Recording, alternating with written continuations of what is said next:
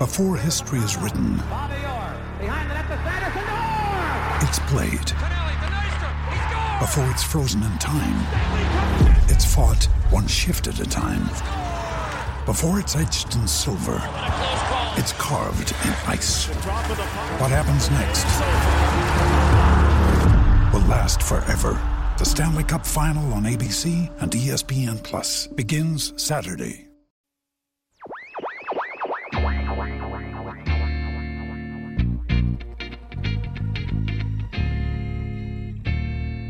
Hello, everyone, and welcome into yet another edition of Crossed Up, a Phillies podcast. I am your host, Anthony Sanfilippo at AntSanPhilly on Twitter.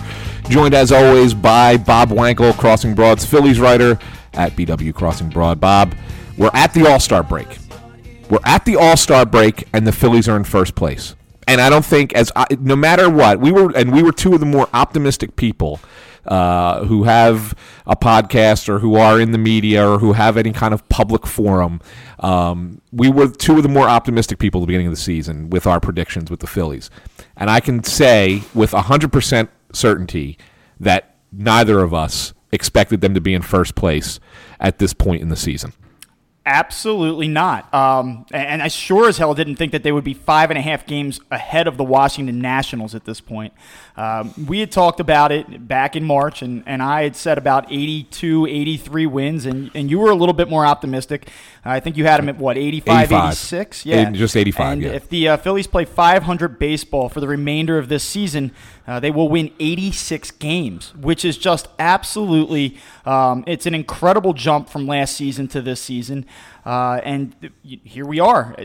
It's the day of the home run derby. The Phillies are clinging to first place in the National League East, and all eyes are on Matt Klentak and Andy MacPhail to see whether or not they will do what is necessary to bolster this lineup by adding Manny Machado. It is the only move, Anthony, that the Phillies can possibly make that is going to satisfy this fan base's appetite for a star in this city. Are you in on Manny Machado?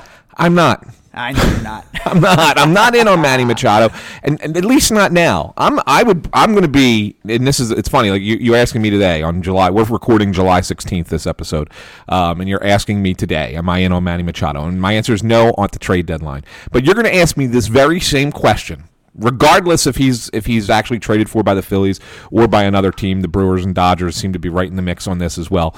Um, but you're going to ask me this same question on November 16th in four months. And on November 16th, I'm going to give you a very different answer. Because at that point, I'm all in on Manny Machado. I'm all in on giving him the whatever contract you need to give him. John Middleton, go spend all your billions of dollars. I'm in on Manny Machado in November. I'm not in on Manny Machado on July 16th because although I do believe he would improve this lineup, and there's no doubt. I mean, I mean, I'd be an idiot to sit here and tell you that he wouldn't improve the lineup. He will improve the lineup, but will he improve it enough to really make a difference?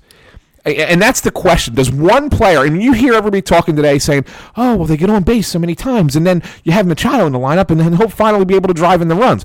What's he going to bat every time somebody gets on base?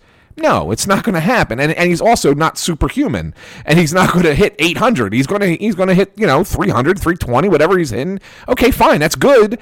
But that doesn't necessarily mean that all of a sudden the Phillies are going to put up 6 7 runs a game because you just added Manny Machado.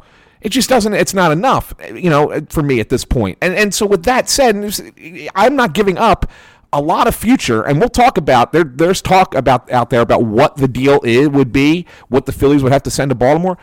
It just seems like too much for me to give up for a two month rental on a player who, although he's a great player and I want him here for 2019, it's just too much to give up on him without any certainty that he'll be here beyond this year. I just don't see how it helps enough. So that's why I'm not all in on Manny Machado. So a guy that's hitting 315 with a 387 on base percentage, slugging 575. That's a 963 OPS. Guy Yep. has 24 home runs and 65 RBI for a terrible Baltimore Orioles team. Yep. By inserting him into the lineup and presumably replacing Scott Kingery, who currently has a 619 OPS, which you're talking now almost a 350 point increase in terms of production by that metric, you're telling me that this does not drastically improve the lineup. No, it does improve the lineup. I, am not gonna. I, I don't want to. Again, I don't want to sit here and sound like you know Mr. Negative Nancy. Like, oh no, no matter what you do, this team isn't getting any better. I'm not saying that at all. They're 11 games over 500. I mean, they're they're in first place. Even even though it's only a half a game, they are in first place. The thing of it is, and they've been, by the way, they've been in first place since July 6th. So this is like nine days. That's a long time. we we haven't had especially a team. Here. In, yes, yeah, we haven't had a like team in first place yes. for that long, right? But uh, um, no, so he would absolutely make the lineup better. But the question is, how much better? How much difference does one player make? You know, over the course of a season, we talk about WAR, right? Wins above replacement, and the the the MVPs are sometimes seven, eight, right? I mean, I know Trout has been otherworldly sometimes. Gets up, you know, I think at one point he was on pace to be over ten this year. Um, he might still be for that matter. Um, but I mean, even still, so if you're getting two months out of an MVP caliber player, what are you talking? I mean, think about it for a second. Like, what are you what are you really talking about for two months out of an MVP caliber player? Three wins. Yeah, if you look at him in a vacuum, if you look at his production in a vacuum, and, you have, again, you listen, have to. Listen, listen, I'm not I'm not going to sit here and say that this is a move that they have to make. And we can talk about and, and, I will talk about some of the reasons why I would be a little bit reluctant to do this in a minute. But I will tell you, not only do you bring in Manny Machado and you make your bench presumably stronger if if you don't trade JP Crawford, if he's still around, Scott Kingery becomes more of a utility guy rather than an everyday player at this point because it does not look like he's ready for that. And and I think the biggest impact that it could potentially have is it definitely will I think make this lineup construction a little bit more efficient. And one of the problems that I have is with your boy Carlos Santana. Fair and enough. I, I know uh, about the on base percentage. I know he's third in Major League Baseball uh, with 74 walks behind only Bryce Harper and Mike Trout. I totally understand it. My problem is, is a 209 hitter and a guy that really isn't slugging the ball with a lot of authority, especially as of late. And we'll talk about his July numbers in a second he's killing this team in the cleanup spot. Uh, I can deal with the 351 on base percentage. That's solid. That's that's good. But Carlos Santana at this point, if this is going to be his game, can't hit cleanup for this team. They need somebody to be able to generate run production, and it's not him. And I know he has 14 home runs, and I know he has a, a RBI total somewhere in the 40s, but I just don't see a guy that's that's aggressive enough to consistently drive in runs when it matters. And I think that that's part of the reason this lineup's stagnant. So if you add Manny Machado to the mix here, now hear me out. I go Cesar Hernandez at the leadoff still, but now I'm going to move Carlos Santana out of the four to the two hole. Good high on base guy. Rhys Hoskins has power potential. He hasn't showed it in July, but again, high on base percentage. He has the ability to hit the ball out of the yard. Now I protect him with Manny Machado in the four spot and I can live and die with Odubel Herrera, who may hit, I don't know, 20 home runs this year if he continues to be ice cold. Or, hell, he might hit 30 if he gets red hot again because you just don't know what you're going to get from him day to day, series to series, week to week. To me, that becomes an infinitely more potent lineup. And yes, if you look at War and exclusively his production in a vacuum, it's probably worth two to three wins, which, by the way, may be the difference in this division. But even if we look at it like that, I just think that there's a greater impact that has a trickle down effect throughout this lineup. And that would be, to me, the biggest reason to go ahead and maybe pull the trigger on this deal because you didn't expect to be here. It's hard to be in first place. It's hard to be in first place after 90 games. These kids have showed that they are ahead of schedule. And yes, they are a flawed team, but you know, hey, you're here. You haven't been in the postseason for seven years. You have more money than God to spend so why not do it? And I think that's how a lot of people feel right now. Yeah, I mean that's you're not wrong, uh, and and I was if if I'm sitting here, I would probably do the same thing. I would probably say uh, Carlos Santana in the two holes. Well, because he's an on base guy, and that's where he should be. No matter I don't I I would put him there regardless if you trade for Manny Machado. I would switch him with Hoskins because he's going to get on base. That said, I can see I could see an argument to not make that switch. What if I t- what if I say to you this? Keep Hoskins in the two hole, and you make the trade for Machado, and now you bat Machado three. Now, how are people pitching Rhys Hoskins? If Machado's in the three hole and Hoskins is hitting what? Two. At two? Uh, yeah, I guess they're going to come after him and, and, be pretty aggressive. You know, you're right. not going to want to you're not going to want to mess around to get to Manny Machado. So sure, that could certainly bolster Hoskins' productivity. Right, and now you bat, and then you keep Santana where he's at at four, and you probably bat Odubel five, Nick Williams six. Is probably what you would do. Do you see the Phillies doing it that way? Does that help just as much? I don't know.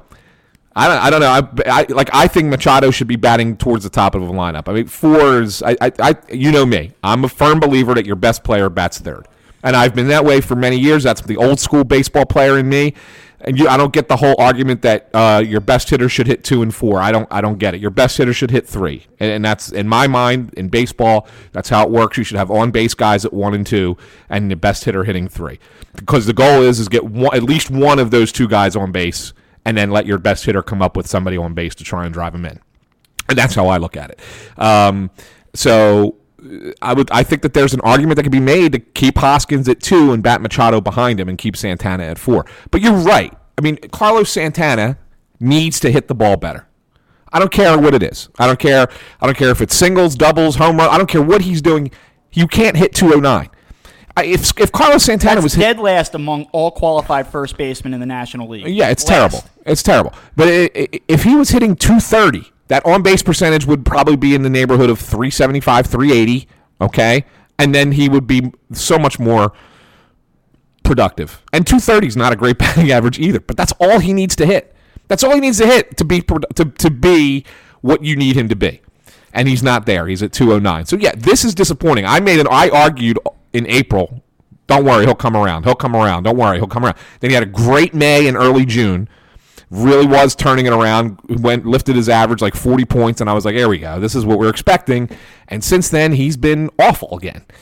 Um, yeah, I mean, it, I didn't realize how streaky just, he was. The, the numbers kind of just really, uh, they're an indictment of his play. I, there are a lot of people. I feel like that the pro Carlos Santana take right now is the I know more about baseball than you do uh, because I don't pay attention to batting average. I feel like that that's the island that some people with Carlos Santana are on right now. And yeah. again, this isn't to say that Carlos Santana isn't a an important player because if you take him out of this lineup, oh my yeah. God because yeah. that means that you have Nick Williams and Aaron Altherr playing corner outfield right now, and we all know the kind of season that, that Aaron Altherr is having. And yes, Rhys Hoskins moves back to first base, and perhaps that helps him offensively. I don't necessarily buy that argument, but maybe. But with that said, I mean, you remove a guy that has a, an OPS in the mid 700s and does get on base the way that Santana does, and, and, you take that out of the mix right now, who knows where this offense would be? So, yes, he's an important player, and, and yes, I understand what makes him valuable, but he needs to be better than this. And the thing that I look at is guy's hitting 128 in July. This is supposed to be the time that he heats up. You know, he's a little bit of a late starter. Well, here we are now in the middle of the season. Guy, like I said, 128 in July, zero home runs. His on base percentage has dropped down to 300, and he's slugging 170 with a 470 OPS. Guy has two extra base hits and 60 plate appearances this month. You cannot have that out of the cleanup spot, and, and that's the bottom line. Uh, and so they have to figure out how to get better in this spot, whether it be you know, through his own self improvement, or if they make a, a, roster change or switch the lineup or something. But they, they are not going to win baseball games like this moving forward. And, you know, I don't want to have recency bias here, but you look at the way that this past week played out, and I am I'm thrilled. I'm to the moon. If you would have told me back in April this team's going to be 11 games over 500 and in first place at the All Star break, I would have said, where do I sign up? But you go to Citi Field for four games against a, a bad Mets team, and then you go down to Miami and play in front of 4,000 people all weekend, and you go, what? Uh, three and four against those two teams. These are teams that you need to rip off a, a five and two record against. I mean, yep. that's that's what needs to happen. And at the very least, you got to go above 500, win four out of the seven games. They wasted almost two Aaron Nola starts. They were lucky in New York on Monday night in the second game of that doubleheader had it not been for Aaron Nola's three run double, they probably don't win that game. They wasted his start on Saturday afternoon, in which he went six innings, only allowed two runs. And they wasted a, a brilliant start by Vince Velasquez uh, on Wednesday night off the DL when he went inning for inning with Jacob DeGrom, you know? And so to lose games like that, it's hard to watch this offense right now. They have been exceptionally bad lately, and, and perhaps they're not as poor as they've played recently but eh, you just look at this and you go, that guy is a difference making bat. He's arguably one of the five to 10 best offensive players in all of Major League Baseball. And it's hard, you know, not to not to want to go for it at this point. Well, sure. I mean, I always, I'm, I'm always of the mindset that you go for it, right, as best as you can. But I also am not of the mind to go for it by, you know, g- giving up on a lot of future. And, and, the names that have come up, and so there's talk that it's going to be a four uh, prospect haul if the Phillies do this. Um, uh, there's I, there are two different reports that we've heard. Um, one that we heard on uh, on the radio when our our buddy, in quotes, uh, Joe Giglio uh, put out there that uh, a friend of a friend of a friend in Baltimore Fans who he knows sources. Yeah, I love that he calls says that he has sources when his source, which he announced on the radio. This is not me doing it, you know, making something up. He announced on the radio that his source is a member of the media who works in Baltimore, who is not does not cover the Orioles, but is tied into somebody who does, and they are telling him that the Phillies are the team that's going to make the trade. Okay, which is and the then, ultimate. Which is the ultimate. Give me credit because I mentioned this on the on the radio on Monday. But if they do it, give me credit. But if they don't, well, hey, you know, I, I told you where Yeah. I was getting my information from. Don't blame me. Yeah, except for the fact that except for the fact that there's this, uh, which fail, uh, failure to failure to launch, uh, Mr.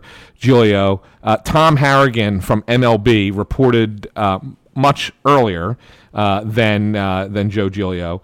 That the names that were being looked at by the Orioles, they were scouting. Actually, it wasn't from him. I'm sorry, it was in his story. But Buster Olney tweeted on Saturday that the Orioles we're looking at Adonis Medina, who everyone's kind of mentioning is the guy, I guess, that the Orioles really won. He's the Phillies' number two pitching prospect behind Sixto Sanchez.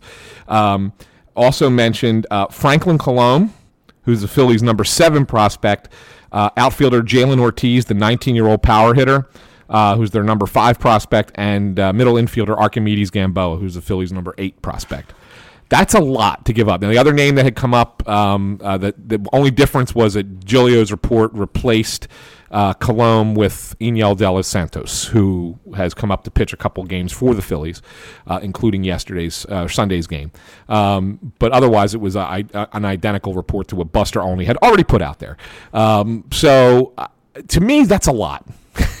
that's a lot. If you're giving up four of your top ten prospects and you're not guaranteed to have the player beyond two months, that's a lot to give up. And now, now, if there's something, look, I, and I would actually, I would wait to judge the trade. I'm not going to be really reactive, and if it happens, and sit here and say, "Oh, this is a terrible trade," because if in fact after two months or prior to the end of the season or something somewhere between now and March of next year, the Phillies figure out a way to re-sign Manny Machado, uh, then I wouldn't have as much of a problem with it. You see what I'm saying? So, I, so I would I would wait. But if the the fact is, if it, they're just going for it because Middleton wants to go, you know, he's a little bit of a gambler and he wants to win now, and you know, he thinks this will put butts in seats down the stretch and stuff. I'm not I'm not as on board. All right. So what I hope is that this is a collective decision. I hope that this isn't Andy MacPhail and Matt Klentak saying we should stay the course. Let's let's stay measured. Let's not get crazy here. Uh, we're not going to try to you know win a bidding war. That's that's not what we want to do. If it makes sense for us, we'll do it. But we're not going to go outside of, of really our means or what we we should do in this situation. And then it's John Middleton saying, I, I want I want that place rocking in August and September, and the best way to do it is to get Manny Machado. Let's go. I don't care about your, your patience anymore. I don't want to stay the course. I want to make this deal. Now, I don't think that that's what's going to happen. But John Middleton has been on, on record as, as recently as this past spring training and basically saying that if the Phillies are in position to make a deal, then he will want the general manager to to do it, you know, to push them over the top. Uh, and he had basically made those types of comments in a story that was written by Todd Zolecki that appeared back in February before they uh, went out and got Jake Arrieta. Now, I, I will say this. Here's my one reservation about adding Manny Machado, and I think that this is basically what you were saying earlier. It to me, yes, it does. It, it significantly bolsters the lineup. The issue that I have is that bolstering the lineup with one player is not going to be enough to make this team a legitimate contender in the postseason. I know that people are completely dismissing the National League like, oh, it's wide open, it's anybody's. Yes and no. I mean, the, the Los Angeles Dodgers have gotten very hot lately. You watch them play day in, day out, you see the talent, and you go, lately? Yeah, it's just a matter of time, though, before this team pops off. I mean, they're 10 games over 500. Phillies are still a half game better than them. But, I mean, they, they hit the ball with authority. The back end of that bullpen is scary. Clayton Kershaw starting to get healthier now. That's a scary opponent. And the Chicago Cubs are red hot. They've taken the lead in the NL Central. Uh, Milwaukee's fallen apart lately, and the Cubs are asserting themselves. So the cream's starting to rise in the National League. So this idea, well, that you know, hey, the Phillies get Manny Machado, they become the front runners in the NL. Not quite. And and part of the reason is because the the bench is just is terrible. The bench is absolutely terrible. We've talked about it a couple times in recent weeks. They have to figure something out. It doesn't have to be a blockbuster move. Maybe it's some, as simple as moving Kingery to the bench, getting Crawford back, uh, maybe even making an acquisition post, you know, August 1st. Maybe that's what they have to do. But the bench has to be better, and they have to find somebody to add to this bullpen that comes out late and can get lefties out because God knows it's not Adam Morgan, right? So the name that has been thrown out there is, is Zach Britton. And the Orioles reportedly would like to do separate deals for Machado and Britton. Uh, the thinking is that they'll probably get a better return. But the Phillies are reportedly interested in Britton, and uh, I know that you have some reservations about him. Uh, so, do you want to get into that real quick? And, and yeah, but let me just point out real quick. I mean, you mentioned the Dodgers. You know, they were ten games under 500 in May. They're now ten games over. They're 20 games over 500 in their last 54 games or whatever it is. I mean, it's it's insane. I mean, that's that team is in is playing some really good baseball. I mean, that's just they're they're going to be tough to beat. And you're right, the Cubs are back at the top, and I'm, I still think Milwaukee is is better than the Phillies right now because their lineup is just so good. So. I don't. I don't know if that, that's my point. I don't think Machado makes that much of a difference. But let's talk about Zach Britton. Um, if everyone remembers, Zach Britton two years ago uh, was considered uh, by many to be a guy who should have won the Cy Young Award as the closer for the Orioles in 2016. Yeah, okay, wow, you're going to make a closer Cy Young. He finished fourth in the voting. Um, he led the majors in saves with 47 that year, okay? And he had a 0.54 ERA. He had a 0.83 whip. I mean, that's crazy. It's seven and a half base runners per nine innings. It was really, really good. Only gave up 38 hits, all year. One home run all year. The guy was lights out. Lights out. Then last year, um, he only throws 37 innings because he had an injury. But in those 37 innings that he pitched, all of a sudden the numbers started to come back the other way. He had a 1.5 whip. Okay? His strikeouts strikeout ratio was down by 3 strikeouts per 9 his walk ratio was up by two walks per nine. Okay. Uh, and then he was rehabbing in the offseason to get back for this season and tore his Achilles and had to have a surgery and missed most of the beginning of the season. He's been back. He's thrown 15 innings, I think, or close to 15 innings, but his whip is only 1.36, which is just, eh, it's okay. He's not giving up hits, so that's a good thing. But the walk ratio is five and a half walks per nine. He's wild, right? And so the strikeout ratio is it's better than last year, but it's not as good as the year before. He's only got it back to eight strikeouts per nine inning. I, I'm I'm a little concerned. I mean, it's a small sample, but if you combine the two years together, and with injuries kind of mixed in, I, am I'm, I'm just worried that he's you know damaged goods, and that if you bring him over here, he's not going to be what you what they hope he's going to be. And, and I'm worried a little bit too that the Phillies, because of all their connections with Baltimore, that they're falling in love with these guys that they went and got and brought up through their Baltimore system. You know, Machado, obviously, he's a superstar, but you know, Zach Britton was a guy that was brought was drafted, I believe, by the. Um, uh, by the Orioles. Uh, he was a third round pick in 2006. Um, and so that, you know, again, these guys were all there for that and they were part of watching him grow. And he made it to the majors as a starting pitcher in 2011 and 2012. They didn't actually move him to the bullpen until 2014. Um, and then you started to see the you know he was good 14 15 16 but not since so and, and I hear you, and I understand the concerns here, but I, I look at the three year totals. I see that he saved 66 of 69 opportunities. Yep. 170 pitches, or sever- 170 innings pitched uh, over the last three years. Uh, opponents hitting 207 against them, 159 ERA, 1.05 whip. It's hard not to like a guy with this type of late inning experience that's had this much success. And to your point about him this season, he has struggled. You know, he came off the disabled list in June, and his first, uh, you know, six, seven appearances were pretty rocky. Uh, he got hit around a, a plus six ERA in that stretch. But in July, in seven games, he's pitched seven innings. He's only allowed three hits, six strikeouts, three walks. So he's still trying to find the command a little bit, but a .86 whip. So, you know, base runners aren't getting on. He's thrown seven clean innings, and the velocity is up. And, and that's the biggest thing. When he first came back off the disabled list, his average fastball velocity was sitting around 92, 93 miles an hour. Now here we are, we're, you know, 15 games into to the season now, and he's starting to throw the ball back at 95, 96 miles an hour, and his effectiveness has thus come back as well. So when I look at the big picture, I see this is a guy that can get out left-handed hitters. I mean, he's had a great deal of success uh, against lefties in his career.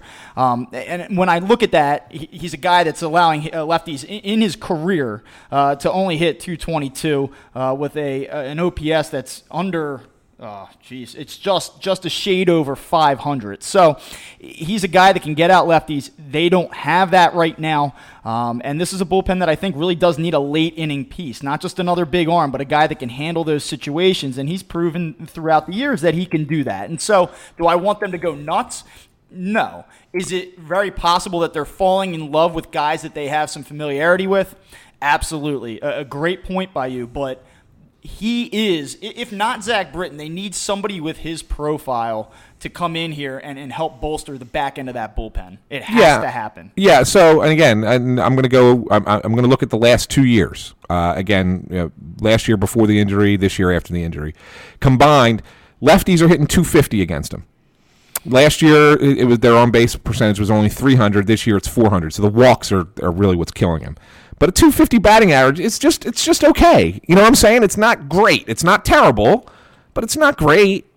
You know, against lefties. So like I have a, I you know, I, I yeah. just wonder what his market is going to be across baseball. Like I just don't know if some team's going to say, well, are they going to look at exactly the the arguments that I made on his behalf and say this is a guy that has a lot of ninth inning experience and he's a he's a tough lefty? Are they going to look at that or are they going to say this is a guy that's coming, uh, you know, basically a month removed from coming off an Achilles injury who hasn't been that successful this year and also by the way isn't throwing strikes and he's a free agent at the end of the year. We're not going to get crazy. So I think that this is a situation where if the Phillies can take advantage of a soft market, then then potentially they they can get this deal done. But if Baltimore wants to get crazy with it, I I, I don't think that they're going to. Well- I don't think they're going to do it. I know, and, and, I agree. But let, let me say this: I think this is. I think Zach Britton is attractive to so many teams. There's other reports out. The Cubs are interested. The Dodgers are interested. Uh, a couple other I teams think are the interested. Cubs and Dodgers are going to be interested in, in pretty much anybody. Anybody, right? They're the same thing. Same as the Phillies. They got money to spend, and they're they're competitive, and they want to win, right? I get it. Um, but I think that the I think that the thing of it is, uh, I think the Indians are also interested. It, the bullpens in baseball this year are so volatile. all around the sport because of the usage and how they're being used. So the volatility is crazy. So that I think that somebody like Britton, who is limited innings so far because he had the the the injury, so he's got a little bit more of a fresh arm than most pitchers do at this point, and the fact that he has been successful in the past is a worthwhile gamble. I think that's what teams are looking at and saying, you know what, he's a free agent end of the year, even though he's 30 years old and he's not pitched like he used to he's got a, he's got more bullets in that arm because he's only thrown 14 innings this year, as opposed to these guys who've thrown 40 or 45, you know, up up to this point. So yeah, let's go get him and cross our fingers that he works. And if not, eh, he's a, he was a rental anyway. So I think that that's why he's attractive to multiple teams, including the Phillies. You know, it's funny you talk about volatility of bullpens this year. I mean, just look at the Phillies, the volatility of the Phillies bullpen. In in June, they were they were arguably the worst bullpen in baseball, and now this this month they have a, a two five six ERA, which is like the second best in the NL. So even month to month, week to week. the performance of, of the Phillies bullpen has been extraordinarily volatile. So, yeah, you are seeing that all across baseball. And, and that does make this a little bit more difficult to gauge, especially right now when you have to make your move. Oh, yeah, absolutely. And you're, you're right. And the thing of it is about the Phillies bullpen is this they yeah they were terrible in June and they've been better in July and you sit there and say oh they're second best in National League and it's a two five whatever ERA yeah yeah okay. I mean so that's through what ten games in July. They've looked good. And and know I'm not going to rip them. I mean they've been okay. They haven't been great. They haven't been terrible. They've been okay. Um, the fact that the the fact though that they're second best in National League what does that tell you about bullpens all across baseball? It's just a, I've never seen anything like this before, and we've talked about it off off air, Bob. Bullpens in baseball anymore, you don't know what you're going to get. It's just throw it up in the air and hopefully somebody works today. yeah, I mean, there's really a handful of sure things. Yes, you know, and it used to be a lot Josh different. Haters and your, your Seranthony Dominguez type guys, like those are guys that you just say that they're nasty. They're going to get the job done. You know, more, right. more often than not. But outside of those guys, yeah, I mean, it, it is a little bit of a coin flip.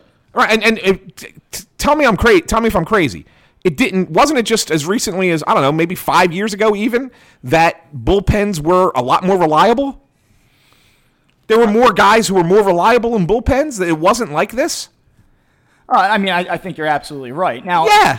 as, it, as it pertains to the Phillies, though, I just look at it and I say, man, you have Seranthony Dominguez if you continue to get what you've gotten out of Edubray well, Ramos, Pat Neshek, and then you add a guy like Britton to the mix, or you know who well, I would prefer is Brad Hand, but I don't think that that's going to happen. Right. Um, but it, you know, if you could pair one dominant left-handed, uh, you know, well, he's a little he's, bullpen. he's a little bit of a reverse left-hander. I know, by the way, yeah, he I gets know. out the he gets out yeah, righties he's, really he's well. also very good. Yeah. Yeah. But you know, but, you I mean, just you just get some somebody that can throw the ball no. from the left side that, that you can pair with these these three guys that you have, and eh, that's a pretty formidable mix. So. No, you're right. You're right, and I, am going to say this. I, I actually, I, you're actually kind of talking me into it a little bit. Uh, um, I still, I still, I still say be cautious on on Britton, but the fact of the matter is that no team has a reli- nobody really has a reliable, but maybe the Yankees have a reliable bullpen and the Dodgers. I, I really have a hard time coming up with a third team that I sit there and go, oh yeah, that bullpen's really good. Cleveland's gotten better, but they struggled early in the year. We saw it. I mean, we talked about it on this show that they really had a really bad bullpen early. They've kind of come around and been kind of what people expected them to be more recently. But boy, that they have that they have a really first uh, rough first two months th- th- so if nobody really has that lockdown bullpen anymore, and it's it, it, it's funny, like as as much as bullpens have become so paramount in baseball, they've also become less important. Isn't that is that kind of a weird thing to say? But it is. Like you don't expect much out of bullpens anymore. You just got to get you, you just guys are teams are willing to cross their fingers and hope that whoever they have out there could get a guy or two guys out, and we'll just play matchup baseball and it'll work. We'll figure it out. And that's kind of how baseball. Do you think is, how much of that do you think is just because teams now look at at velocity and big arms out of the pen? It's not guys that are savvy and know how to pitch necessarily it's not guys that that really understand and can outthink opposing hitters. It's if you can throw the ball 96 miles an hour or harder, then you're throwing out of the bullpen for us. And, and yeah. so go get them. And so I think that maybe that's part of the reason that you see volatility. Now, that's just a theory of mine. It's something I've thought for a while. Well, but I'm starting to wonder, like, is that really what it is? And, and not only that, because everybody can throw 96, 97 miles an hour out of the bullpen, there really isn't a, a, whole lot of deviation. There's not a lot of different looks coming out of the pen, especially when you look at the Phillies. It, it seems like, other than maybe I don't know, Pat Neshek. I guess he's the one just because there's a different arm angle. But a lot of these guys profile the same way. No, and, and it's funny. Like it's funny you mention that because we talked about this off air. Oh, I want to say about a month ago, and we never actually brought it onto the air. But you had done some research at the time that I think it was of the, the that of the 30 fastest pitches thrown this year, not one was put in play or not one was a hit. Yeah, something correct. along those lines. And so yeah, so I mean, of course that that's what teams are doing. They're they're looking at you know let's just get as many big arms who throw hard and hope that guys can't get around on them. I mean, it's it's it's just such a it's taken so much strategy. out of the game. It's just go out there and throw, and then when your arm falls off, we'll go to the next guy and hope his arm doesn't fall off. I mean, it's really what it's become. Yeah. And it's Well, sad. n- It's sad, You but know, you you're know what? doing, You're doing your old man on lawn shaking fist thing right I now. am. I'm going to bring you back. I'm going to bring you back. I we got am a trade deadline to talk about. We got we got to talk about these prospects that the Phillies are going to part ways with Well, when they announce we- this when they announce this Machado trade this Are week. you are you good with any, with moving any of these guys? I let's, I- let's talk about this a little bit. Yeah. So, um, the one thing that the Phillies have uh, a plenty of is controllable young starting pitching. Um, it- whether that be in the form of Nick Pivetta, Vince Velasquez, Zach Eflin, Daniel De Los Santos. Uh, Cole Irvin, JoJo Romero, uh, Adonis Medina, you name it, right? I, we go on and on. They have seven or eight guys that, that legitimately either are middle of the rotation arms right now or project to be mid rotation to back end of the rotation starting pitchers. So, that being said, I don't think that the Phillies truly believe, oh, that, hey, you know what? Um, all of these guys at some point are going to factor in for us. I mean, you assemble these arms to make a deal like this. So I can deal with, with putting Enyel De Los Santos and or Adonis Medina uh, and or, you know, you name it, who, whoever you want to throw in there. Franklin Kilome. yeah. So you take a, a top level pitching prospect that's not Sixto Sanchez. I didn't even mention him. But if you take a top level, top tier pitching prospect out of this organization, and then you put a second tier guy in there, and then one or two position players, I can probably deal with that. The, the guy that I find most interesting, and I know a lot of people like Arquimedes Gamboa, and uh, I, I'd be lying if I told you I knew a ton about him. But one guy that I have followed since they signed him as a 16 year old is Jhailyn Ortiz. And Jhailyn Ortiz probably represents the one true power bat that they have in this organization. When I say that, I mean a guy that, that could potentially project to 35 plus home runs at the major league level. And he would he would hurt. That would be a painful trade. Now, if you're going to acquire one of arguably, like I said earlier in the show, one of the five to ten best offensive players in all of baseball, the, trade is going to have to hurt a little bit, and I do think that Ortiz would hurt. Um, he was a guy that absolutely killed it in the New York Penn League last year. Uh, he had a 961 OPS. He started to find the power stroke a little bit. Um, this year at Lakewood, uh, he's only 19 years old. Keep in mind. Average age in that league is about 22. That does matter, especially in A ball. Uh, he has not had as much success in terms of batting average. He's only hitting 238. The OPS is actually just south of 700 right now. But again, he's showing power potential down there. He's a guy that I think within two, three years could be up and a difference maker at the major league level. That that one hurts a little bit. So, do I want to make this deal? Do I want to just simply say, "Ah, they're just prospects"? Like I'm not the guy that just dismisses prospects as, uh, you know, guys that probably won't make it. Oh well, and if they do, you're getting an all-star back, and, and maybe you gave up an all-star. So what? It, it's not that simple. And the, the other thing that you have to keep in mind is maybe they don't make this deal now for Manny Machado, right? But maybe they make a deal for someone else that they get back that they have control over beyond you know, beyond September or October of this year. Maybe they use a similar type of package to get a guy that's under contract for two to three years. That's a difference maker in this lineup. Maybe next year is the year, and they're on the brink of making a, a significant deal that totally shifts the dynamic of the 2019 season. And now these guys aren't here to make that deal. So you also have to look ahead a little bit that way, too. It's not necessarily did we keep Jhailyn Ortiz and then one day Jhailyn Ortiz becomes a Philadelphia Philly and, and is on the wall of fame in 15 years years. It's you are using resources to get done a deal with a player that you do not know is going to stay here beyond this season. And and so that does give me pause. I have said for weeks on this show that the Phillies were not going to trade for Manny Machado. It just doesn't seem characteristic of this front office and the message that they've given out. But I also don't think that this team found itself or thought it was going to find itself in first place at this point. And that does change things. And now here I am getting suckered into it. And on that on that note, the Phillies are going to have a little bit of a perception problem if Manny Machado doesn't come here because I don't think anybody would have been upset with them two, three weeks ago if they didn't get Machado because I think that we've been through the process with the Sixers. I think fans are a little bit more informed about how the economics of baseball works. But now, after all of this chatter, all of these reports, all the Ken Rosenthal, Jon Heyman, Buster Olney tweets, it's going to feel like the air went out of the balloon if the Phillies don't bring in Machado because everything else is going to seem like second place. It may not be the worst thing in the world for this team, but it is going to feel a little bit underwhelming. So it's a really unique dynamic that this team is dealing with now as they decide what to do, and I guess as Baltimore decides what it's going to do. Yeah. See if you can unpack all of that. yeah. so, well, I mean, here's here's my concern. Um, obviously, Medina is a pitcher that's that one's good. I mean, I think you you know you you you said Ortiz would hurt, and I don't disagree with you, but Medina is.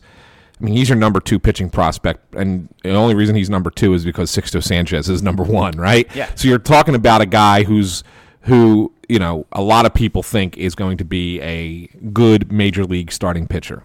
Um, obviously, you never know. He's still in Clearwater. He's got a lot, long way to go, um, but he's he's on that trajectory. So I think that hurts a little bit too. But going back to Ortiz, why that one hurts more, and and, and even to a smaller extent, Arquimedes Gamboa, the Phillies don't have position player prospects. None. I Uh, really we've don't. talked about this. We have We- yeah, we've this. talked about this on the show before. And other than Adam Haseley, who's having a really nice year, and I mean, You, you really see his nice start year. in Reading? What yes, he's done this week? he's hitting 385 in four games for Reading. All right, There's with two homers. Yeah, no, Haseley and that's good. why you draft college hitters that play against elite competition like the ACC. Yep. Because there's a shorter path to the show, and the projection and the, the, the projection is much more, uh, you know, uh, it's much more easy to gauge. Yeah, I mean, I mean, you know, he was he was at high A for most of the season, hit 300. Uh, not he doesn't have a lot of power. He only had five home runs in, in 330 at bats.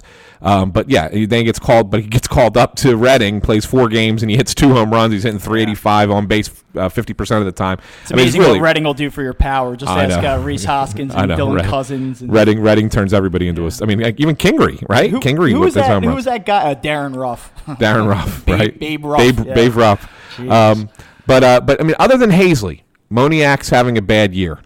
Um, Did hit a home run yesterday, though, Anthony. yeah, okay, great. Roman Quinn is injured and will forever be injured. Cornelius Randolph, he just stinks this year. He's he can't even get on. Not only is he not hitting, he's getting on base. He does walk a little bit, but he he has no nothing more than singles. I mean, he his his slugging percentage is dreadful. D- Dylan Cozens, we've seen that game. We've seen that act, and nothing there. And then where you, where you're at? What do you got besides that? I mean, you got a handful of guys like at the, towards the bottom of their prospect rankings. You know, Luis Garcia, not the pitcher. Uh, Jonathan Guzman, Nick uh, Nick Maton, you know Simon Muzziotti. I mean, that's who we were talking. I mean, these are names that nobody talks about. So the you know Alec Bohm, obviously, but Yeah. new to the organization, just drafted. Uh, you know, just drafted last month. Right, so. but I'm, so I mean, you you don't know, like you don't know where you're going. So like I I have a problem giving up position players because you don't have any. Because you don't have any. Well, let me give you uh, let me give you one thing, and then I have a question for you. And I I think that this is going to be an intriguing question, and it's one I don't think that really anybody's asked. So one thing on on Jhailyn Ortiz, he was signed as a 16 year old. The Phillies gave him a four million dollar signing bonus, um, and that was the prior regime that made that deal with him. Any concern at all uh, about the the lack of walks? For Jhailyn Ortiz. Only 16 walks in 270 plate appearances. He only walked 18 times in 187 plate appearances last season, and he walked 17 times in 2016 in the Gulf Coast League in 197 plate appearances. So this is a guy that that doesn't really draw a lot of walks, and I just wonder. Um, do you think that maybe this front office, who clearly values on base percentage so much, kind of looks at how Ortiz profiles and says, well, we can teach him that because he's only 19 years old, or the power potential is going to be so great that who cares? Or do you think that they look at that and say, he isn't our type of guy? And I, I just wonder if at all that that's going to factor into their decision um, that, that perhaps maybe another organization is going to value Jhailyn Ortiz more than the Phillies would. Yeah, and that's that's a good point. Um, look, I think that when you trade prospects, there's always something about a prospect that you're willing to give up that makes you worry about that prospect a little bit, right? Even if it's a good prospect, even if you know you've got to move a good prospect to get something back in return, there's always something about that prospect that you sit there and go, yeah, yeah, okay, we can we can part with this one because we got a little bit of concern about something, whatever whatever that something is, and we don't really know, right? So. Um, I think that that's a real possibility here. That you know maybe the Phillies have seen something there that they're not comfortable with. I don't know. I I, I don't know. I look back at trades that because so much of this is self scouting. It's it's yeah. But but but you're right. But when you go back, so I'm gonna I'm gonna go back to last time the Phillies were were good, okay, and they would make trades, and Amaro would make trades back then, right? What were you know who were the prospects that the Phillies gave up in in big trades to get players? Was did any of Beck. right? Did any of them really pan out? I mean, I can't think of any other than maybe the uh, pitcher on the Indians, um, Carlos Carrasco. Carlos and, Carrasco. and it took him a while. It took Yeah. him a few years to really work out. Yeah, but uh, really, other than that, I can't think of one pitcher or one player that on all those trades that Amaro made, bringing in Halladay and Cliff Lee twice, like and Jonathan Villar, uh, Jon Singleton, Hunter Domingo Pence and- Santana. Yeah, and yeah, they're- Brad Lidge, all the trades he made, they, these guys didn't really turn into anything. So, you know, uh, maybe Tyson Gillies. That was that was yeah, favorite one, exactly. yeah. So maybe maybe when you're when the Phillies are scouting themselves, and a lot of these guys are still the same scouts, even though Amaro left and and and Klentak came in. A lot of their scouts are the same. They didn't make a big overhaul of the scouting. Some they, they did a little bit, but not a lot. Um, so maybe they they have an ability to look at their guys and know. Yeah, probably not. So maybe that's it. Maybe Jhailyn Ortiz they look at and say, yeah, he's like Dylan Cozens. you know what I'm saying? Yeah, he can, he's going to hit some home runs, but he can't. He's going to strike out a lot. Doesn't walk. Doesn't take pitches, and he's not going to ever amount to much as far as a batting average. But so you want to take that chance, Baltimore? You know, you guys love. You guys fall in love with those power hitters. Power hitters who can't, you know, get on base. Sure, go right ahead, take them. You know, I, I that's the one thing, and, and so I. I kind of like. I'll give the Phillies credit. I mean, and I know it's been a while, but I kind of think that they do a nice job with their farm system and understanding who's who can do what. So I give them. I give them some credit. All right, so now for my question. Uh, Yeah. If, if you're a little bit reluctant to part ways with Medina, De Los Santos, uh, Ortiz, Gamboa, and these are the names, and you say, ah, gee, I don't know. That's a lot. That's a, lot, a to give up. Would you be more receptive to simply parting ways with Sixto Sanchez? Why just why trade four lottery tickets when you could just trade one? because he's your best lottery ticket. That's why. Do we really know that? You know, it's Well, funny. Like, so we- yes, we don't. We don't. But when you when he's got when he's got a scouting grade of a fastball of seventy, Yeah. Now, hear me out. I've actually I, I have seen him pitch live once. Uh, Okay. And he's extremely impressive. Um, and, and I'm not I am not implying that that Sixto Sanchez won't be as advertised. I, I will say this though.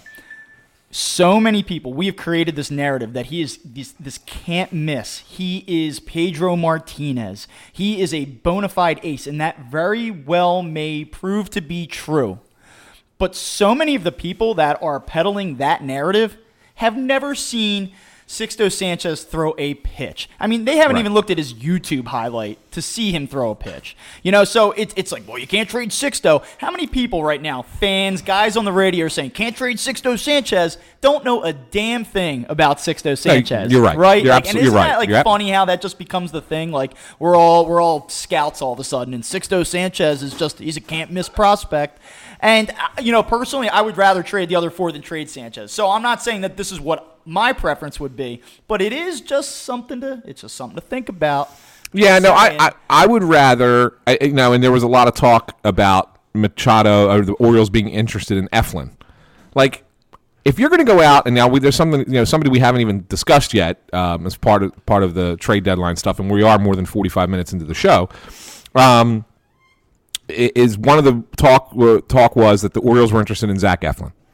So would I move Zach Eflin for Manny Machado, knowing that the Phillies are also looking at other starting pitchers?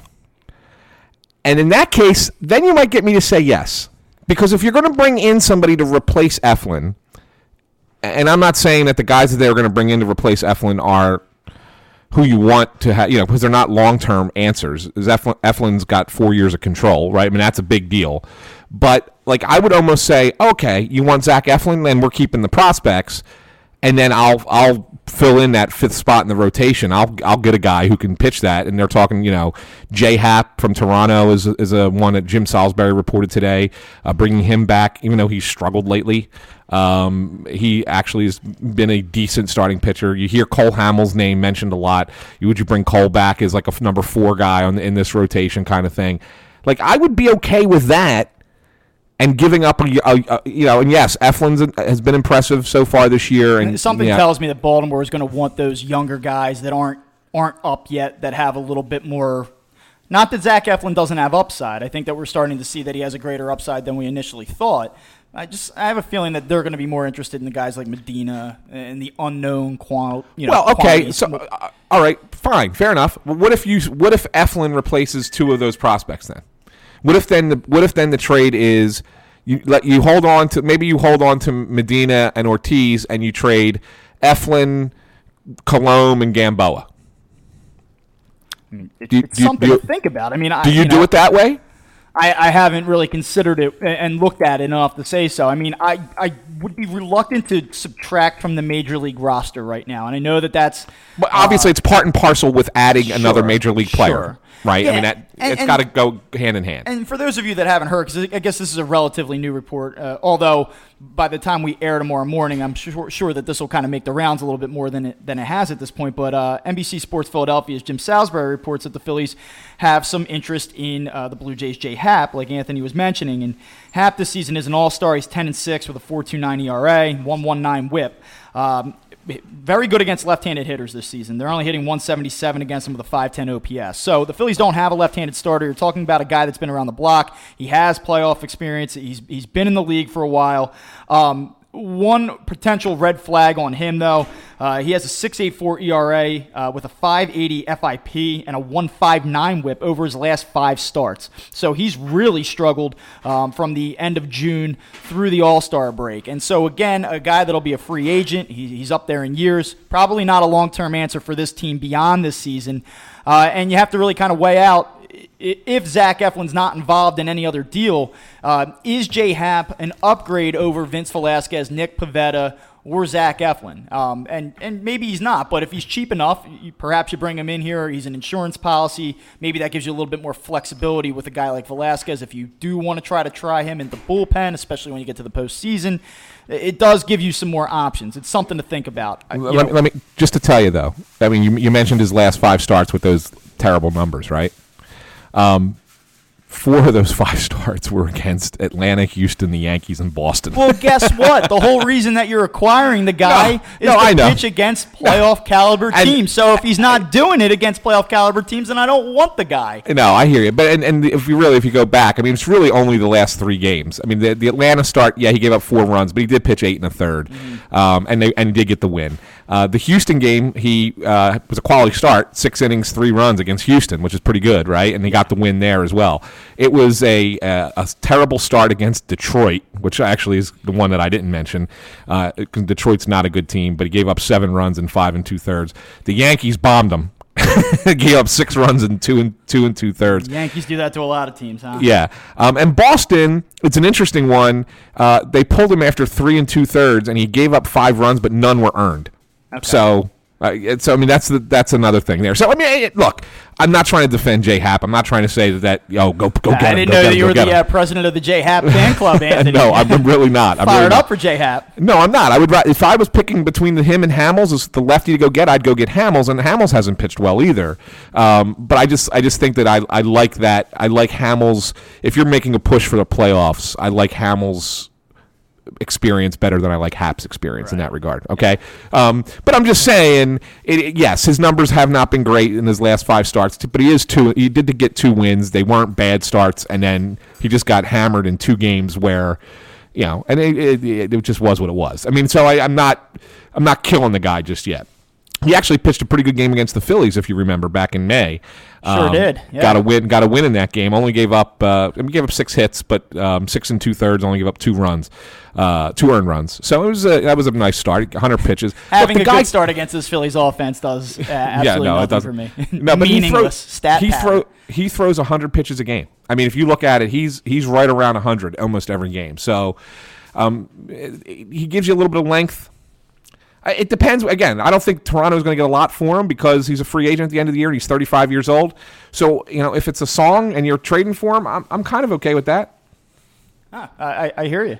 Um, all right, so it'll be interesting to, to see what happens, and I hope that we can record if if in fact they do make one of these um, trades that just totally alters the landscape of the National League. Uh, we'll, we'll try to hop back on when that happens and, and do a separate show just to react to those trades. But um, just to kind of move on here. A couple things that that uh, I, I wanted to talk about real quick. Um, over the weekend, the Phillies it was it was a rough go for the Phils in, in Miami, and um, what we saw on Saturday was a ball hit down the third baseline which Maikel Franco went to his backhand. Uh, he thought it was a foul ball. He jumped in the air, didn't make a throw, and then he spun and flipped the ball into the stands, uh, and it was scored a two base error. Uh, you know.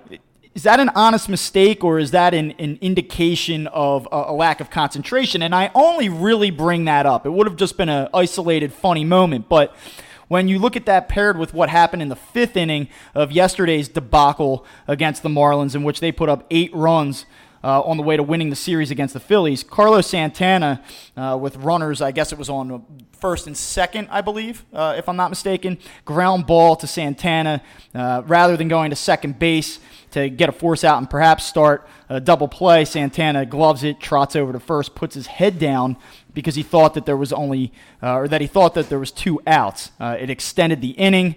It was 5-4 at that point, and then as we know, Phillies couldn't hold the lead and then go on to lose the game.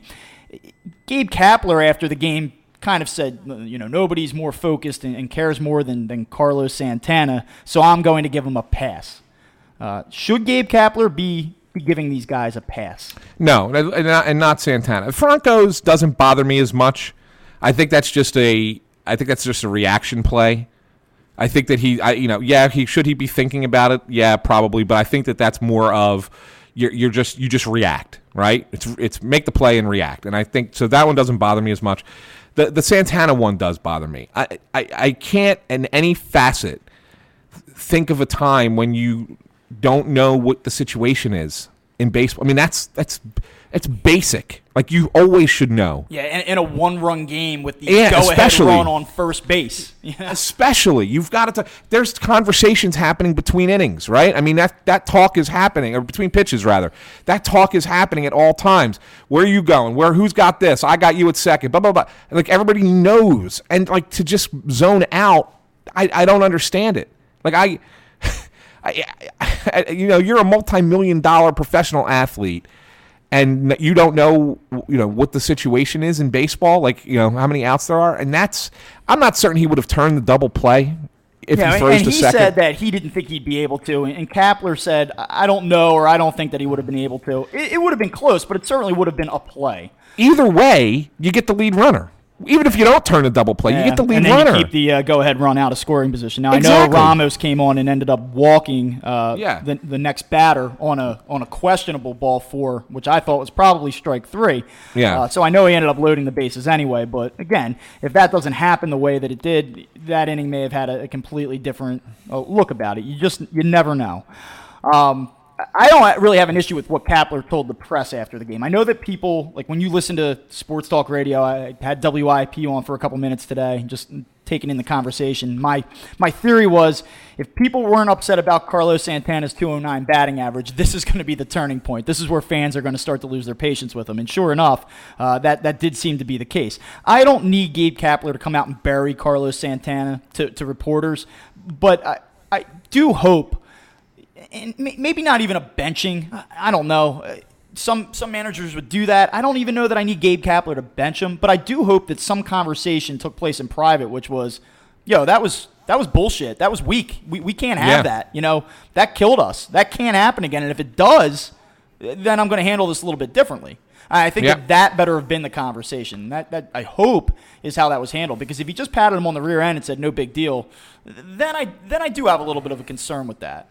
Uh, uh, well, you, you and I are, are of the same align on that mindset one, there. yes, we yeah. we definitely align on that one. So I mean, I, I think I worry about that maybe a little bit more than you do. Yeah. But um, uh, yeah, yeah. I mean, it's it can happen in a game at any point. Like I don't, you know, I, it doesn't bother me when a guy doesn't run out of play. I mean, I, there was a big news out of Washington that Bryce Harper got a talking to because he jogged on a ground ball the other night. Um, and the fact is, is that you know he's hitting 213 himself, and you know not really pushing it hard. Um, that one doesn't bother me as much. I mean, yeah, do I want to see every guy bust it down the line because you never know what's going to happen on a play? Yeah, I do. But I, you know, it is a long season. I get the sense that you know, sometimes frustration gets the better of you, and you just kind of you know mail it in when you think you have you know an easy ground out or a pop up or whatever the case might be. So that one doesn't bother me as much as not knowing the situation. That bo- that's what bothers me. That means that you're not thinking about the game as it's happening. And I don't know. I just think of my think of myself and say to my say if I was him, I would know everything. Like I would know what everybody's job is and who's going to be where. Like I would know every other person's responsibility, not just mine. Because uh, that's the kind of competitive drive that I know I personally have. Obviously, I don't have the athletic ability to do it, but at the same time, Because you you're know, sitting here talking to me. right i'm saying right but the fact of the matter is is that you know just just knowing that you know how i how i would be i i don't understand i don't see it i don't i don't know i just i don't get it I, it's an i don't get it So But- one thing I want to do here, um, and we were going to get into like the, the biggest disappointment, best surprise, and all that stuff. And, and I'm looking up and I see that we're an hour into this thing, and I kind of want to I want to push through this. One thing I want to start doing, I, I dig out a lot of numbers and I look up a lot of stuff, and sometimes it just we don't get to it in the course of conversation. So I have three quick things, and, and if you want to react to them, or if not, I'll just go right down the list. But here are three things I didn't get to. Um, yeah Jorge Alfaro has eight pass balls this season, and Andrew Knapp has five. So the Phillies have 13 Yeah. combined pass balls in uh, th- this season, and it's the most in Major League Baseball. And I, I only mention this because I've I watch these games day in day out, and if you are watching them as well, you've probably noticed that the Phillies catchers don't. It's not about framing. It's not about throwing out base runners. They don't catch the baseball. Uh, they are absolutely terrible at receiving the baseball. And so I took it upon myself yesterday to look that up, and lo and behold, they are, in fact, awful at catching the baseball. Um, and they also, I believe, are second in the National League in wild pitches as well, uh, which, you know, a lot of times they're 50 50 calls. So, uh, you know, a- any reaction to that at all? I think it's i think it's an embarrassment that you can't catch I mean, it really is. I mean, you should not have pass balls. I mean, wild pitches is one thing. Pitchers throw wild, and catchers, I don't, you know, whatever. They can try and block it all they want. But a pass ball basically is saying to you, the pitcher's thrown a ball that you should catch, and you just missed it.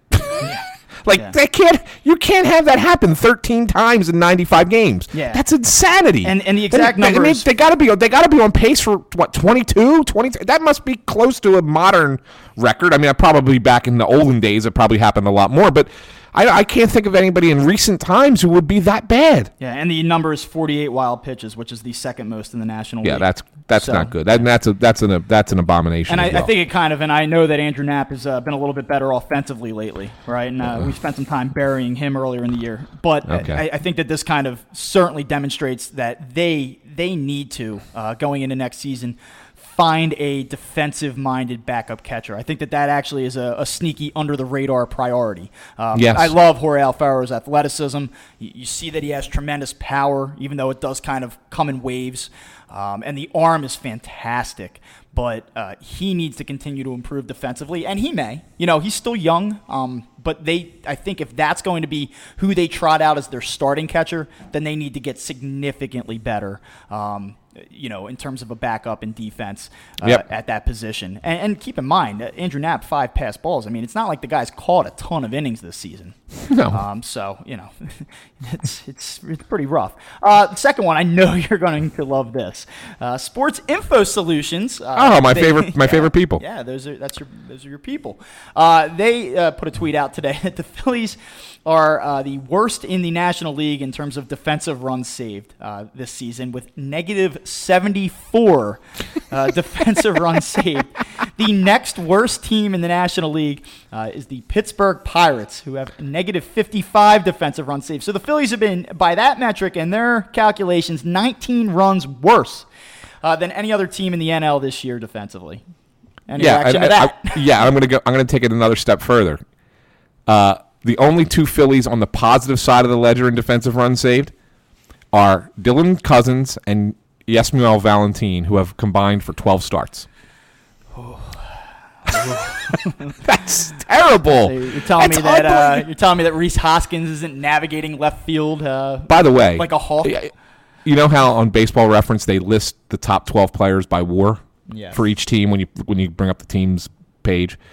Rhys Hoskins isn't in the top 12 for the Phillies this year. is that because he's not qualified because he was on the disabled list, perhaps, or is is uh, Uh, that's a great question. I'm going to click on his name. I'm going to go to his name and I'm going to click on it and see what his current WAR is for. While you do that, uh, I will tell you. no, his he- WAR, his current WAR is minus 0.2. oh, that let, let you that lets you know just how awful he's been defensively. Um, Yeah. Looking at Fangraphs earlier, he's negative 16 defensive runs saved uh, according Yeah. to Fangraphs. So um, Rhys Hoskins actually was my third point. Um, I know that we talk about Odubel Herrera's inconsistencies, and, and we've spent some time talking about Carlos Santana and his struggles, especially in July. Another guy that's having a very very rough July uh, is Rhys Hoskins, and uh, he's hitting 252 for the season, 819 OPS. That's all fine and well, 14 homers, and he is going to be in the home run derby. Uh, at the time of this recording, we don't know how he's going to perform in the home run derby. I know that you have a concern about that, uh, which you can touch on in a second. But uh, any concern to the fact that he's hitting 232 in July with a 580 OPS, only slugging 268. He has no home runs in his last 15 games and only two doubles during that time frame. Uh, you, you pair his production or lack of it with Carlos Santana's in the four hole, and it's not hard to figure out why this Phillies offense isn't getting it done right now. Um, do you have any concern about Rhys Hoskins? I, I know that the perception of him is that he's this he's a young, promising stud power hitter, but he's gone into some pretty prolonged slumps now uh, a couple different times this season. Yeah, I, I I'm getting concerned that he's streaky.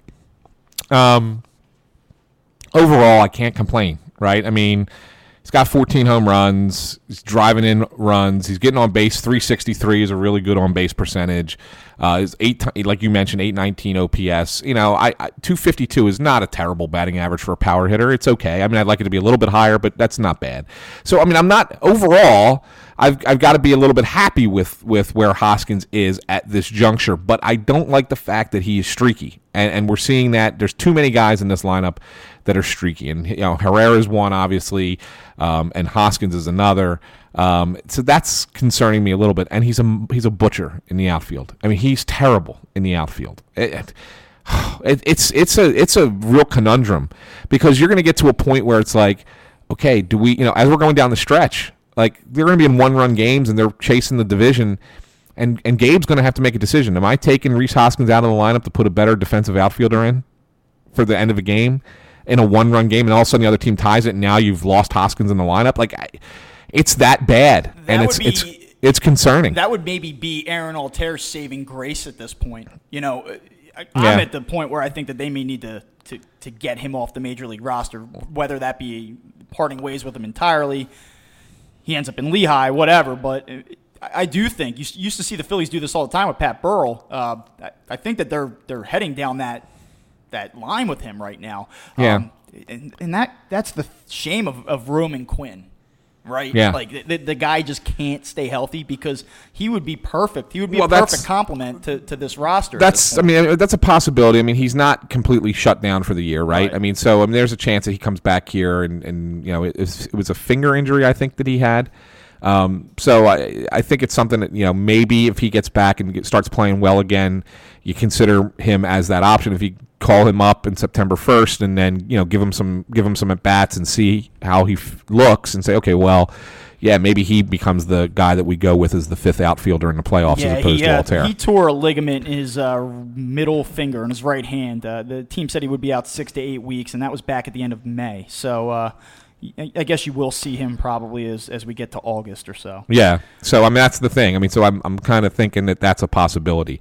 Um, Or they could yeah. just go outside the organization and, and potentially add that way as well. I mean, that's Yeah. that's also a possibility. Um, well, I mean they you can see they try to improve the bench by calling up freaking Trevor Plouffe, right? I mean which which is an upgrade, which is It sad is. to say. I mean, it's a it's a clear upgrade. Um, I just don't know if it's enough.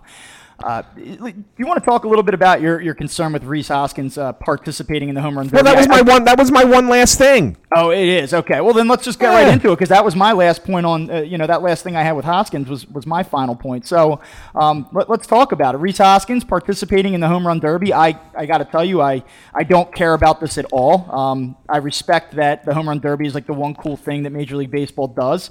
Uh, I know that they've reformatted it in recent years with the head-to-head component and all that stuff. Um, I don't care about this. I will watch it because I have no, nothing better to do with my time. Uh, but I, I, know you're a little bit concerned about Rhys Hoskins participating in this, so why don't you break it down for us? Well, first of all, I hate the home run derby. I hate it. I think it's. I think it's. It's. I think it's silly. I think it's the. Did you think the, that when it was like Bonds and Griffey at the vet? Yeah, I've, I've never liked McGwire it. Mashing balls on uh, on the highway over the Green Monster in '99 in Boston. Like, because I, uh, I, used to love it. Then again, I used to be 14 years old. So yeah, I don't. I just don't like it. I just don't. I think it's. Kind, I would much. In all honesty, I'd rather watch the celebrity softball game because I think it's funny and it's it's hysterical, and you watch that stuff. Like I'd rather watch that than watch a home run derby. Like, I really do. You know, I mean, it's just it's just like you Jennie know what, Finch. It's because you like Jennie Finch, right? Yeah, right. You know, you know, you know what would impress me more? Let's have a contest to see who can hit the ball the other way.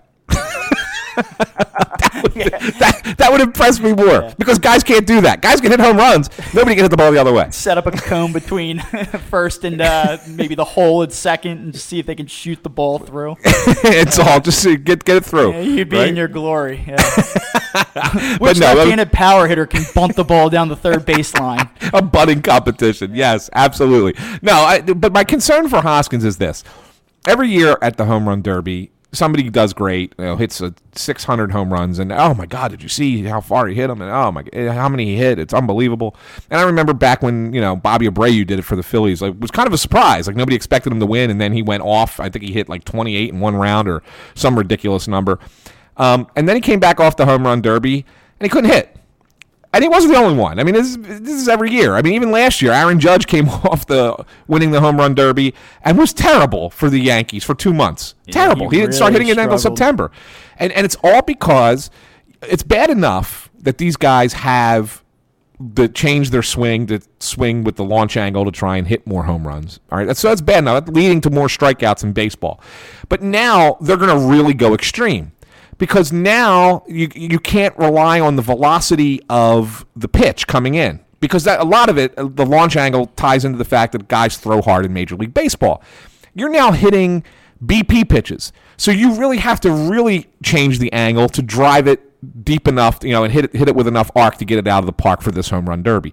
And not only are you doing it once, but you're doing it potentially 30, 40, 50 swings. I think it takes takes you out of your rhythm. It takes you out of your out of your swing.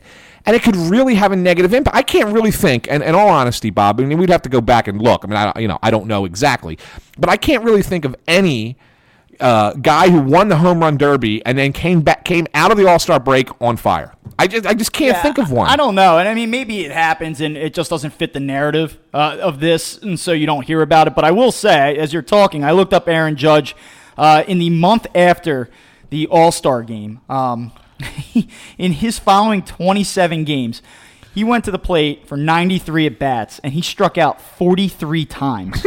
Uh, yes. You know, he hit 161 in his uh, next 118 plate appearances. So, and that was a month span off the home run derby. So there is something to be said for it. Like you said, Abreu back in the day uh, had a huge issue with it post All Star break. Uh, and then certainly Judge, a very popular case of this as well.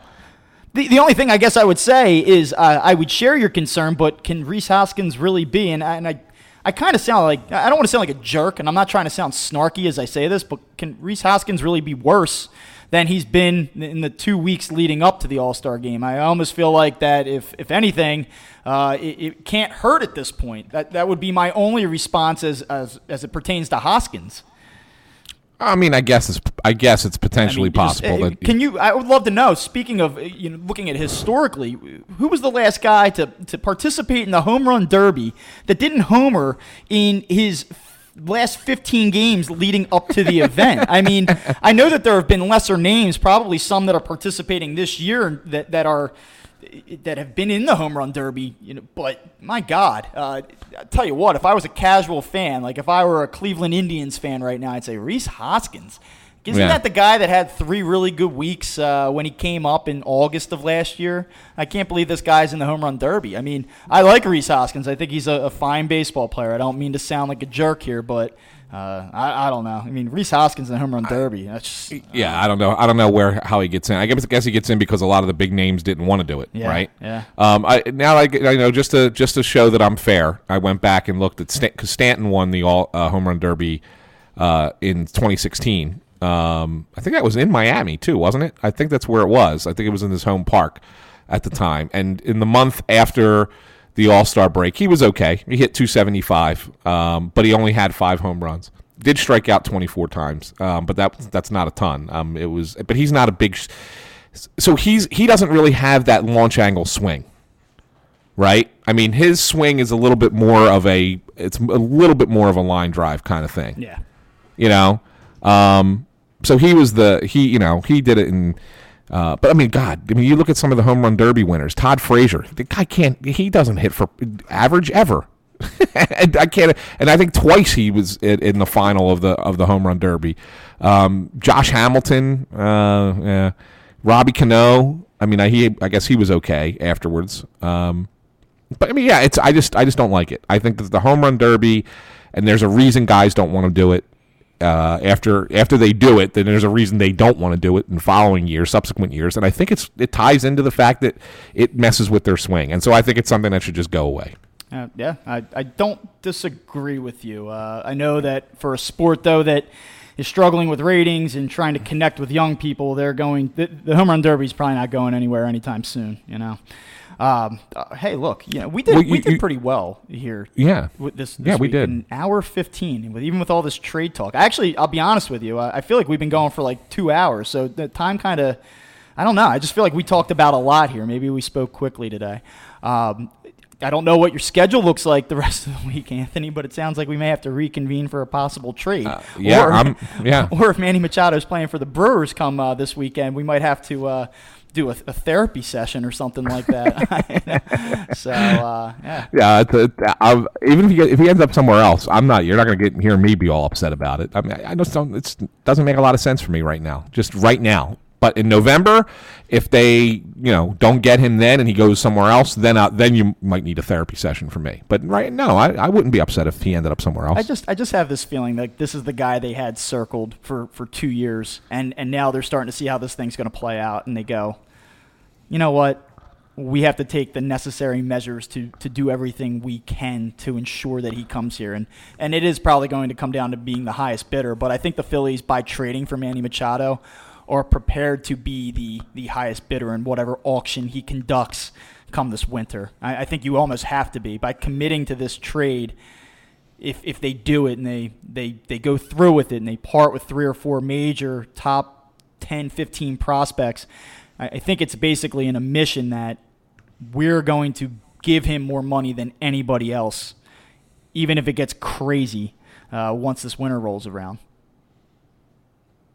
Yeah, no, I, I, I yeah, you're right. whether whether or not you want them to do that, I you know yeah, whatever, yeah, who no, exactly, exactly. No, I, I mean, look, we'll we'll, uh, we'll monitor it. I mean, we'll keep a close eye on it, and you know, we'll see if uh, you know Giglio's friends of a friend of a friend knows what he's talking about, or if you know. Um, if something else comes to play, I mean, the, the one thing we didn't mention was um, there was a report like very soon after Giglio went off on WIP with his sort of great sources of information um, when uh, Roch Kubatko, and that's his name, um, from uh, uh, MASNsports.com, which is the Mid Atlantic Sports Network that broadcasts the Orioles. Um, he imme- almost immediately follows, like I don't know, an hour later, said multiple sources with the Orioles say they don't have a deal done with the Phillies for Machado, and the Dodgers and Brewers are still involved. Told it's very close, but nothing has been agreed upon yet. So, I mean, eh, you know, it, it- eh, eh, there's a lot still to happen. There's a lot of moving parts. All this stuff kind of really stays fluid. Teams kind of wait till the last possible minute and and say. Um, it's a game of chicken, and they're saying, "Okay, now we'll, now we'll now we'll up the ante if we really want them." So, like, if the Dodgers or Brewers really want them, maybe they throw somebody in that they hadn't agreed to you know do before, and, and that would then beat the Phillies offer. So who knows? Um, so yeah, until we really hear something, I don't think that you're going to you know the fact that that Giglio's report was it's a done deal and they're just going to announce it Wednesday morning. It could could be right, but I I like to think that th- these teams would probably say, uh, you know, let let's let these other teams keep bidding. I mean, I like you know what? Whatever the outcome is, I just Machado said it today. Uh, he did his press conference ahead of the All Star game. He says, I, "I just want it to be resolved soon. I don't want this thing to go to July 31st." And and that's we're already there. Like I've reached the point after uh, about Yep. five solid days of Manny Machado talk where I'm like. Just do something, whatever it's going to be. Like, just let it be, and and then we can move on. But uh, it's going to be an interesting 15 days. We still have two more weeks of trade deadline talk. I so- know, I know. I feel like we've been I feel like we've been looking at this for six weeks, and it, we still have two full weeks Well, you know left. what I do feel better about? We were we were talking. I remember after like a pretty good week they had, like the third or fourth week of the season. I said if they can just sustain this start a little bit longer, they're going to add at the trade deadline. And I remember you kind of being like, "Well, you're getting a little ahead of yourself there, pal." Yeah. Yeah. Uh, but you know, here we Yeah, are. here we know, are. So this We're is here. this is what we wanted. This is what we hoped for, and uh, this is where we're at. So it's good stuff. Um, It is. So uh, we recorded, uh, Russ and uh, myself recorded a uh, Phillies-based um, crossing broadcast uh, this morning that was released on Monday morning. This episode will uh, go out Tuesday morning, hopefully ahead of the uh, AM commute. Um, and then I don't know what the rest of the uh, crossing um, broadcast schedule will be for the remainder of the week. We will likely return uh, if, in fact, the Machado deal does uh, get executed and he ends up here in Philadelphia. Yeah, we'll we'll do something. We'll even if it's not an hour and twenty minutes, we'll we'll throw Yeah, together a little. know, we'll give you a, a, little, you know, half hour reaction to it or something. welcome like that. welcome Manny Machado to Philadelphia deal. Yeah, we'll so throw one of those together. Definitely stay tuned for that. Um, and, and then you had the World Cup final yesterday. Uh, France, right? I think France won. They beat Croatia. Is that right? Yeah, yeah. I yeah. so. Uh, I don't know. You can listen to. Uh, it's uh, Viva, Viva la France. Yeah, what we have it's uh, Crossing Broad FC, Phil Kydell, and uh, Russ Joy will talk about that, and then you have it's always soccer in Philadelphia with Kevin Kinkead, uh, who does a good job with the Sixers stuff uh, as well. A- anything else, Anthony?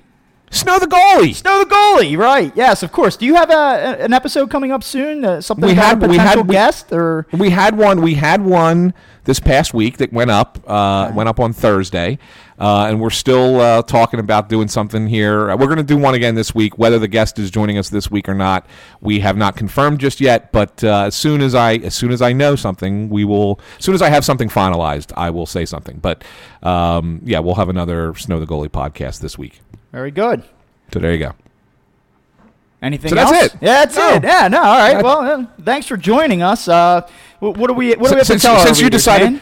I don't know. since I just kind of got going. I was fired up. I'm awake. We're Yeah. doing this uh, on Monday night at at 6:45 p.m. Not 12:45 a.m. I have some juice tonight, man. I got Yeah, you carried did, and, away. and, and you and you took over my role, taking uh, doing the sign off stuff. All right, well, so I figured, close I us out here. I figured I'd just let you go. I figured I'd just let you go. Go ahead, do it. The Twitter handles. Go ahead. Wh- what do we have? Uh, Yeah, we'll let Bob- let Bob- Bob just take it over. Anthony Go ahead. San Filippo uh, at Ant San Philly, right? Uh, and uh, Yep. you can follow him on Twitter there, and you can follow me at BW Crossing Broad. Uh, make sure that you subscribe to uh, all of our podcasts on the Crossing Broad Network, and be sure to leave a five star rating. How about that? How did I do? And a review. And a review. Don't forget to review. We've actually got quite a few five star ratings for this episode, by the way, and we would Yeah. appreciate if you have not already done so that you throw us one. Uh, thanks for tuning in, and uh, we will talk to you likely later this week.